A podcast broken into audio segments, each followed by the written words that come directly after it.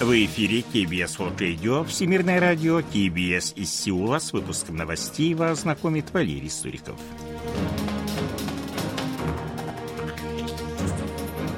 Основные темы этого выпуска президент Юн Сок Йоль провел переговоры с Илоном Маском – Пиньян критикует обсуждение запуска баллистической ракеты в Совбезе ООН. Организация экономического сотрудничества и развития понизила прогноз роста южнокорейской экономики.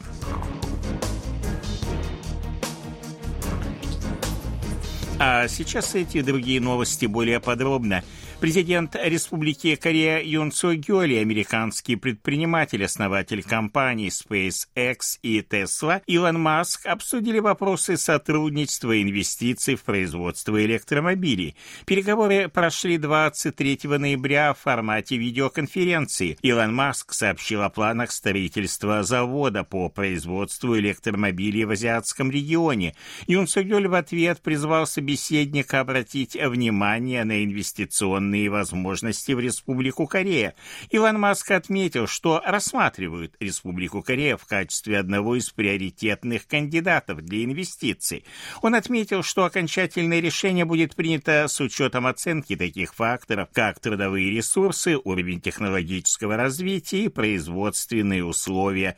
Он выразил готовность к инвестированию в систему зарядных станций для электромобилей. По его прогнозу, в следующем году объем закупок южнокорейских комплектующих и запчастей превысит 10 миллиардов долларов. Соединенные Штаты обеспокоены тем, что Совбез ООН не отреагировал на запуск Пхеньяном межконтинентальной баллистической ракеты. Об этом заявила 22 ноября на брифинге представитель Пентагона Сабрина Синг. Она напомнила, что обсуждение мер в отношении Пхеньяна закончилось безрезультатно из-за противодействия Китая и России.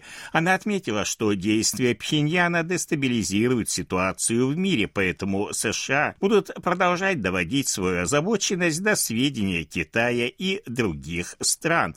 Она напомнила, что министр обороны США Ллойд Остин выразил озабоченность продолжающимися провокациями Северной Кореи на встрече со своим китайским коллегой Вэй Фэнхэ. Он попросил Китай выполнять резолюции Совбеза ООН. Совет Безопасности ООН закрывает глаза на очень опасные военные учения США и Южной Кореи и на наращивание вооружений, нацеленных на КНДР, не соглашаясь с осуществлением КНДР своего нерушимого права на самооборону. Очевидно, что это применение двойных стандартов, говорится в заявлении от имени заместителя заведующего отделом пропаганды и агитации Центрального комитета Трудовой партии Кореи Ким Йо Джон, опубликованного опубликованном 22 ноября агентством ЦТАК принятие совместного заявления несколькими странами после того, как заседание Совбеза закончилось, Ким Йо Джон сравнила с лаем испуганной собаки. В заявлении Пхеньяна действия США и их приспешников названы провокацией, ведущие к новому витку напряженности на Корейском полуострове.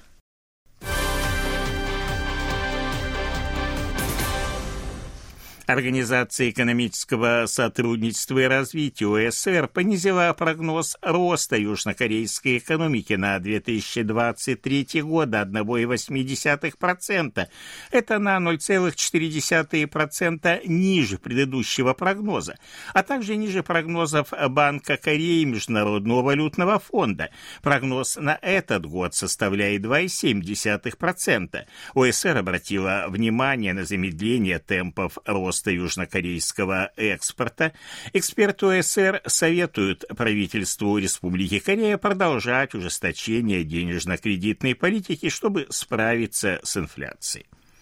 По данным Корейского управления по контролю и профилактике заболеваний 22 ноября в стране зарегистрированы 70 324 новых случая COVID-19, на 2549 меньше, чем в предыдущий день, но на 3755 больше, чем во вторник на прошлой неделе. Количество новых случаев заболевания превышает 70 тысяч два дня подряд. Эксперты считают, что рост количества больных будет продолжаться продолжаться, несмотря на незначительное замедление темпов распространения инфекции.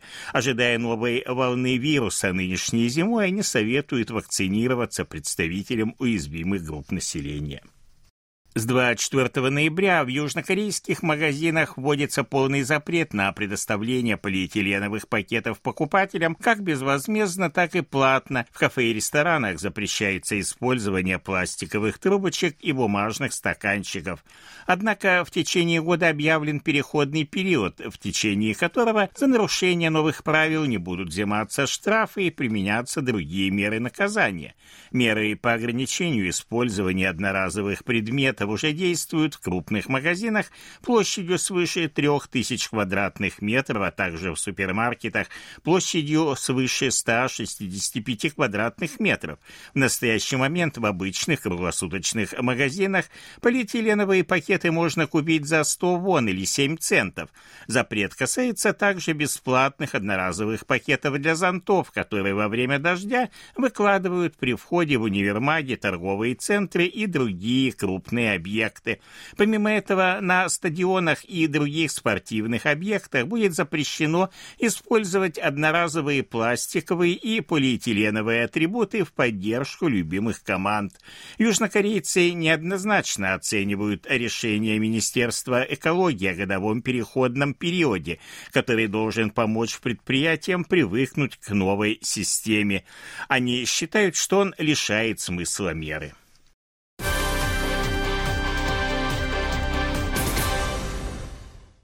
24 ноября южнокорейская сборная по футболу проведет свою первую игру группового этапа чемпионата мира, проходящего в Катаре. В этот день на площади Кван Хвамун в центре Сеула состоится массовое мероприятие с участием болельщиков сборной, именуемых «Красные дьяволы». Как сообщили 22 ноября в Сеульской мэрии, экспертная комиссия приняла решение разрешить «Красным дьяволам» провести мероприятие в поддержку сборной. Комиссия приняла во внимание план обеспечения безопасности, предоставленный организаторами.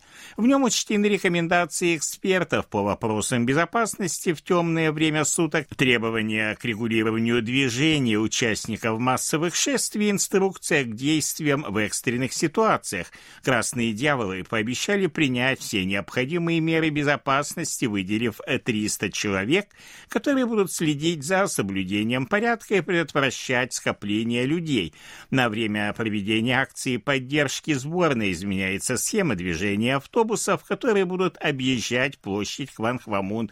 Массовые собрания фанатов разрешены 24 ноября с 18 часов до 2 часов ночи, когда сборная проведет игру со сборной Уругвая в такой же промежуток времени 28 ноября, когда будет проходить игра с командой Ганы, а также с 20 часов 2 декабря 2 часов ночи 3 декабря во время игры с командой Португалии. Как сообщили в Министерстве административного управления и безопасности, мероприятия в поддержку сборной будут э, проходить в дни матчей в общей сложности в 12 местах по всей стране. Фильмы южнокорейского производства спустя шесть лет вновь доступны для просмотра на китайских онлайн-платформах в рамках услуги видео по запросу. Одной из первых была представлена кинолента режиссера Хон Сансу «Отель реки», вышедшая в 2018 году. Считается, что поводом к снятию запрета на показ южнокорейских фильмов стало проведение южнокорейско-китайского саммита на Бали 15 ноября, когда лидеры двух стран подтвердили стремление к развитию отношений.